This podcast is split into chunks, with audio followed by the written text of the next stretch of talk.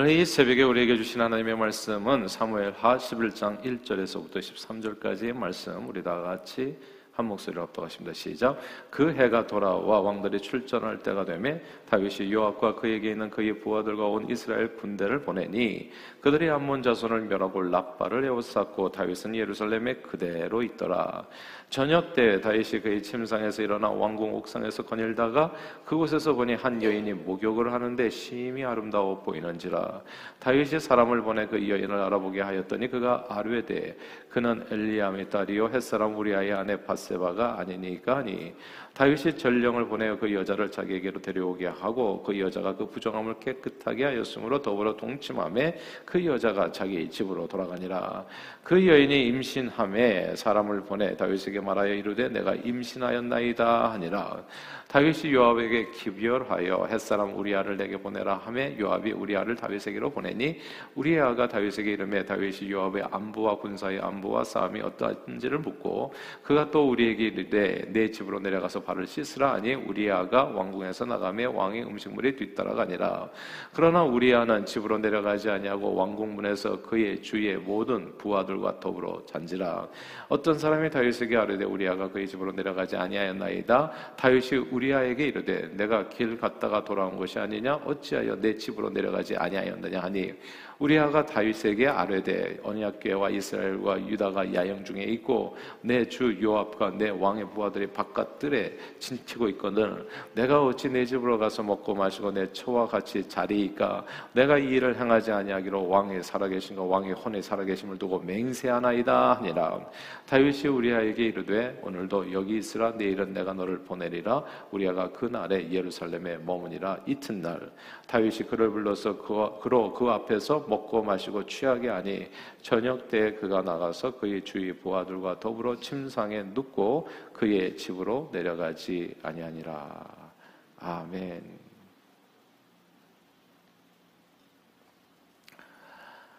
아, 박지성 선수가 뛰기도 했던 영국 프리미어 리그 맨체스터 유나이티드 팀은 축구 명가입니다. 축구 명가답게 세계 최고의 축구 선수들이 영입돼서 늘 우승을 다투는 그런 팀입니다. 그런데 몇 년 전 그 팀에서도 겨우 18살밖에 안 된 약관의 나이에 완벽한 공격수라고 하는 찬사를 받으며 아, 화려하게 스포트라이트를 받았던 선수가 있습니다. 메이슨 그린우드입니다.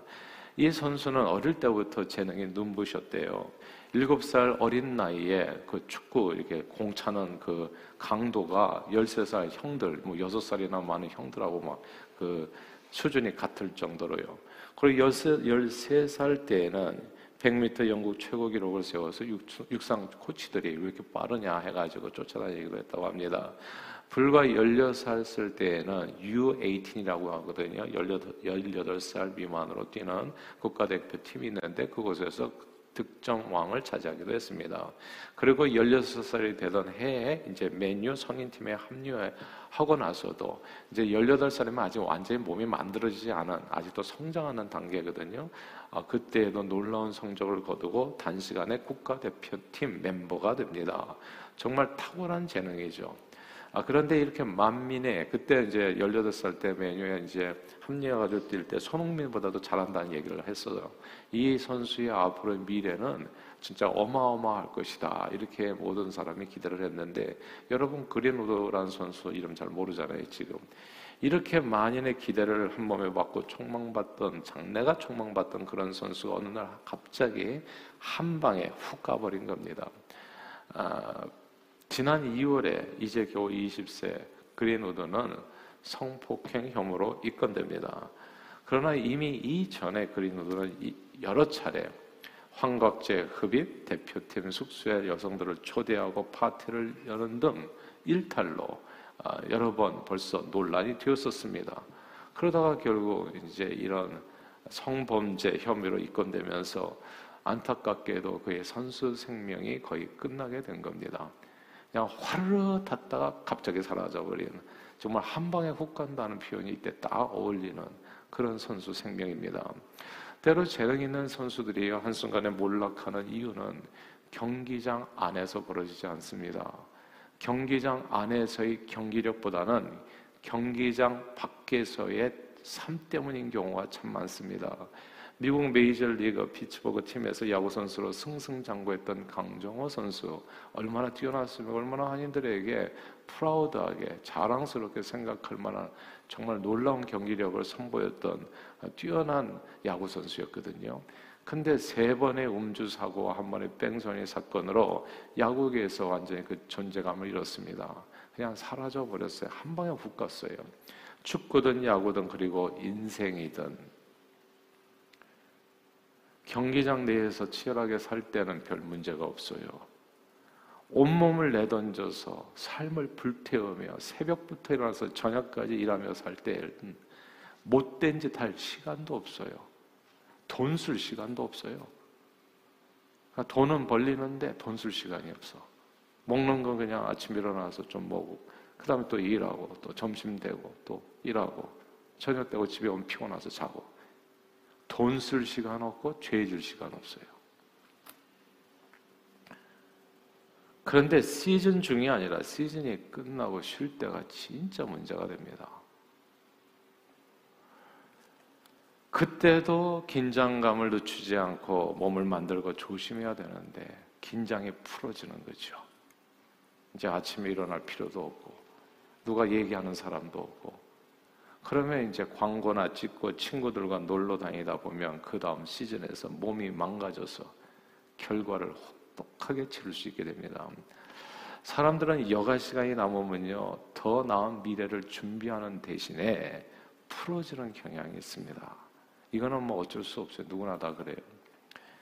그러니까 시험 공부를 할 때는 괜찮은데 시험을 치고 나면 모범생들도 영원 갑니다. 근데 영어관까지는 그래도 괜찮은데 그 이상의 일탈이 벌어지게 되면 이제 사고가 터지는 거죠. 지금까지 열심히 고생했는데 시험 공부하고 열심히 일하고 고생했는데 아 이제는 좀 쉬고 나도 좀 놀아야 되지 않나 이런 보상 심리가 작용하면서 조심하지 않게 되는 겁니다. 그때 보통 평생 후회할 일들이 벌어집니다. 경기장 안에서의 삶이 아니라 경기장 밖에서의 삶이 무서워요. 시험 공부할 때도 중요하지만 시험을 치르고 나면 더욱 긴장해야 됩니다. 학기 중에도 열심히 해야 되지만 진짜 실력은요, 모두가 쉬는 때, 그 방학 때 벌어집니다. 현역으로 뛸 때도 중요하지만 현역에서 물러나서 시간이 많을 때 엄청 위험해집니다. 그때 위험해져요. 이게 운동할 때는 근육이 생기는데 운동 며칠 빠지잖아요. 근육 다 빠져버려요. 신앙생활도 근육과 같은 건데 제가 그래서 우리 교회에서 은퇴자를 없앤 이유가 있습니다. 그 근육 금방 빠져요. 예, 이 신앙생활 열심히 할 때는 은퇴 전에는 열심히 신앙생활하고 새벽기도하고 하다가 끝나자마자 다 놔버리는 거예요. 그러면 신앙생활 근육 금방 빠져버립니다. 운동 안 해보세요. 근육 금방 사라져요. 똑같은 이치로 그렇게 돼요. 쉴 때 조심해야 됩니다. 시간이 많을 때. 오늘 본문은요, 다윗이 평생에 가장 지우고 싶었던 인생의 한 장면입니다. 이런 실수를 언제 한다고요? 여가 시간에 한다고요. 그때 시간이 남았을 때 왕의 권위를 이용해서 부하의 아내를 성폭행하고 임신시키는 사건, 사고를 칩니다. 이 모든 일의 시작이 오늘 본문에 그냥 한 줄로 딱 설명이 되어 있어요. 왜 이렇게 벌어졌나? 2절입니다. 2절 한번 읽어볼까요? 11장 2절입니다. 같이 읽습니다. 시작. 저녁 때에 다윗이 그의 침상에서 일어나 왕궁 옥상에서 거닐다가 그곳에서 보니 한 여인이 목욕을 하는데 심히 아름다워 보이는지라. 아멘. 다윗이 언제? 저녁 때. 저녁 때 침상에서 일어났어요. 왕궁 옥상에 올라갔어요. 꼭대기에서 거닐었습니다. 시간 많은 사람이 이 사람. 만약 다윗이 전쟁터에 있었다면 저녁 때 침상에서 일어나는 일은 없었을 겁니다. 그러나 긴장이 풀어지면 사람은 누구나 늦잠을 자게 됩니다. 이른 아침 일어나서 할 일이 없을 때 사람은 시도 때도 없이 누워 잠들게 됩니다. 다윗은 왕들이 전쟁에 왕들이 전쟁에 부하들만 보내고 예루살렘에 뒤에 홀로 남아 있었습니다. 할 일 없이 혼자 뒤에 남아 있으니까 생각이 많아지지요. 할 일 없이 혼자 뒤에 남아 있으니까 늦잠을 자게 되고 예. 그냥 시도 때도 없이 졸리고 그러고 일어났는데 밤이에요, 벌써. 저녁이 됩니다. 그동안 평생 보세요. 양치느라 그냥 힘들게 살고 또 블레셋 골리앗 때려 눕히나 긴장해서 살고 사울왕에게 목숨을 구걸해서 쫓겨다니면서 살고 수많은 전쟁을 치르면서 목숨을 두고 목숨을 건 전쟁이죠. 그렇게 살 때에는 뭐 이런 경우, 경우가 없어요. 진짜 돈 쓸 기회도 없고, 뭐, 죄질 기회도 없고, 그냥 쫓겨다니느라고 정신없이 살 때에는 이게 전혀 아니었는데, 모든 게 마치 이렇게 음악 소리가 다 끝난 것 같은 순간, 그냥 할일 없이 그냥 너무나 하루의 전체 시간이 남아 있는 거예요. 그런데 이렇게 살다 보니, 살고 잠깐 쉬는 시간이 되니까, 그때 또 전쟁터에 그 싸우는 부하들을 생각하면서 기도를 한다든지 뭘 한다든지 뭔가를 했었어야 되는데 이 사람의 자기 인생을 돌아보면서 내가 그래도 지금까지 수고했지 자기 자신이 기특하기도 하고 고생한 자신에게 좀 보상을 좀 해줘야 되지 않겠나라는 생각도 들고 이제는 이 몸에게 충분한 휴식을 주고 인생을 좀 즐겨야 되지 않는가라는 생각을 하게 된 겁니다. 그래서 저녁까지 늦게까지 잠자고 늘어지게 자고 일어나서 이제 왕궁을 이제 그냥 밑에서 보는 게 아니라 나도 한번 올라가서 내가 지금까지 이룬 일이 얼마나 대단한지 한번 살펴볼까 해서 왕궁 꼭대기까지 올라간 겁니다. 그리고 자기가 지금까지 이룬 세상을 위해서 높은 곳을 내려다 본 거예요. 온 세상에 다 자기 눈앞에 있는 겁니다. 아, 내가 만인지상 왕이 되었구나. 마치 자신이 이 세상을 소유하고 다스리는 주인처럼 느껴졌어요. 그때 그의 눈에 한 여인이 들어옵니다. 그는 지체 없이 움직였어요. 왕의 권위로, 위력으로 여인을 범했습니다. 근데 이게 완전 범죄가 언제 얼마든지 될 수 있었는데 하룻밤에 그냥 어, 즐기는 그런 그런 일탈이었죠. 보통 이렇게 일은 시작돼요. 근데 위에서 하나님이 보고 계시잖아요. 하나님은 우리 중심을 살펴요. 욕심이 잉태한 즉 죄를 낳고 죄가 장성한 즉 사망이 이른다고 다윗은 완전 범죄했다고 생각했지만 하나님께서는 다윗의 범죄의 흔적을 남기셨습니다. 나는 완전 범죄로 음주운전했다고 생각했지만 흔적이 남아요. 반드시 흔적이 남긴다. 뺑소니 사고에 흔적이 남아요. 빼박 그냥 그냥 박을 바로 걸려드는 여인이 임신했고 그 임신한 자국을 감추기 위해서 정말 눈물겨운 노력을 합니다. 오늘 본문에 보면 그 남편 우리아에게 특별 휴가를 줍니다. 전쟁터에 나가는. 그래서 데리고 와가지고 잘 대접해주고 묻지도 않은 얘기까지 물어주고 왕이 갑자기 왜 이렇게 친한 척하는지 알 수도 없어요. 우리아는 유대인도 아닌데. 근데 그렇게 친한 척하면서 그냥 같이 당친시켜가지고 그 아이가 자기 아이가 아니라 이 우리 아이 아닌처럼 완전 봉사를 최선을 다했는데 역시 실패하게 됩니다. 오늘 이 순간서부터 다윗은 이 세상에 가장 비열한 인간이 됩니다. 더럽고 추한 인간이 돼요. 그리고 그, 이, 오늘 이 본문을 통해 가지고 지금까지 그가 겪었던 그 어떤 고통보다도 더한 아픔을 그는 죽을 때까지 겪다가 눈을 감습니다. 사랑하는 여러분, 오늘 말씀이 저와 여러분들에게 진짜 경고가 되기를 바래요. 죽을 때까지. 성경은 누구든 선줄로 알거든 넘어질까 조심하라 경고했습니다. 치열한 경계장 전쟁터 안에서는 하나님을 떠나기가 쉽지가 않아요. 하나님을 떠나기가 쉽지가 않습니다. 진짜 이 세상 열심히 전쟁같이 치르면서 살아갈 때는 돈 쓸 시간 없고 죄 질 시간 없고 하나님 떠날 시간이 없는 거예요. 그러나 전쟁터가 아니라 할 일 없이 왕궁 옥상을 거닐게 되면 그때가 모든 내가 아주 수고해가지고 쌓아올린 모든 것이 허물어지는 순간이 될 수 있는 위기라는 것이죠. 그때가 지금까지 쌓아올린 소중한 것들, 내가 열심히 노력해서 쌓아올린 근육이 다 빠지는 그런 시간, 한 방에 훅 가버릴 수 있는 무너지는 때가 될 수 있다. 그러므로 사도 바울은 여가 시간에 유혹에 빠져서 인생 마지막에 무너지지 않으려고 자기를 다그쳐서 이렇게 고백했습니다. 내가 이미 얻었다 함도 아니요 온전히 이루었다 함도 아니라 빌립보서 3장 말씀이에요. 오직 내가 그리스도 예수께 잡힌 바 된 그것을 잡으려고 달려가노라. 저는 이 사도 바울의 이 마음을 저와 여러분들이 본받아서 죽을 때까지 달려갈 수 있게 되기를 바래요. 정말 그런 얘기 센터에 가시는 분들 가운데서 귤 하나 가지고 싸우는 사람들 가운데 장로님도 있고 권사님도 있고 뭐 집사님 그 이상으로 그런 때로는 목사님도 계시고 어쩌다가 그렇게 됐겠어요. 어쩌다가 정신줄 놓으면요 한 방에 훅 가요. 그러니까 사도 바울은 그냥 이게 빌립보서가 나이 들어서 죽기 전에 쓴 책이거든요. 사실은 얼마 자기가 죽기 전에 이런 책을 다 썼다고요. 그냥 남들은 쉬어가라고 하지만은 마지막 순간까지 달리는 거예요. 형제들아 나는 내가 아직 잡은 줄로 여기지 아니한다. 오직 한 일은 이미 한 일은 다 잊어버리고 내가 과거에 전쟁에서 블레셋 골리앗을 죽이고 뭐 이런저런 일을 했다는 거 다 잊어버리고 앞에 있는 것을 잡으려고 표대를 향하여 그리스도 예수 안에서 하나님이 위해서 부르신 부름의 상을 위하여 달려가노라. 네. 이게 사도 바울이 살았던 끝까지 쓰임 받았던 이유인 겁니다. 사도 늘 자신이 남에게 전파한 후에 도리어 버림을 당하게 될까 두려워하는 마음, 늘 긴장을 늦추지 아니하고 자신의 몸을 쳐서 복종하는 삶을 주님 앞에 서는 날까지 살았어요. 예수님도 마찬가지입니다.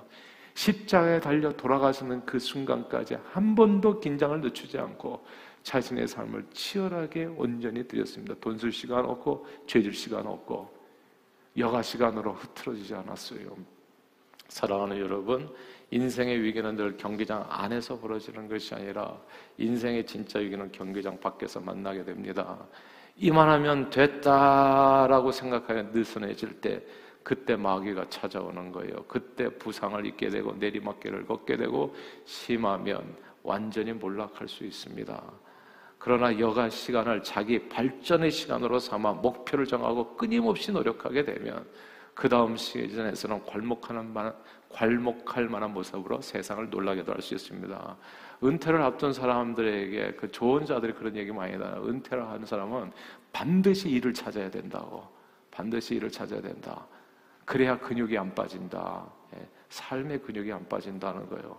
내가 할 일을 못 찾으면 이게 할 일 없이 왕궁을 논일다가 어느 함정에 빠지게 될지 알 수 없다는 것. 그러므로 저는 저와 여러분들의 시간에 여유가 있고 왕궁 옥상에 서게 되어졌을 때 사도 바울처럼 긴장 늦추지 않고 두려워할 수 있기를 바랍니다. 오늘 본문에 우리야처럼 했으면 좋겠어요.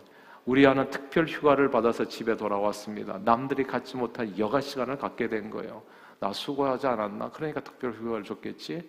그러니까 나는 인생을 좀 즐겨야지 그 순간에 강정호 씨는 함정에 빠진 겁니다. 그 다음 선수 생명이 끝난 거예요.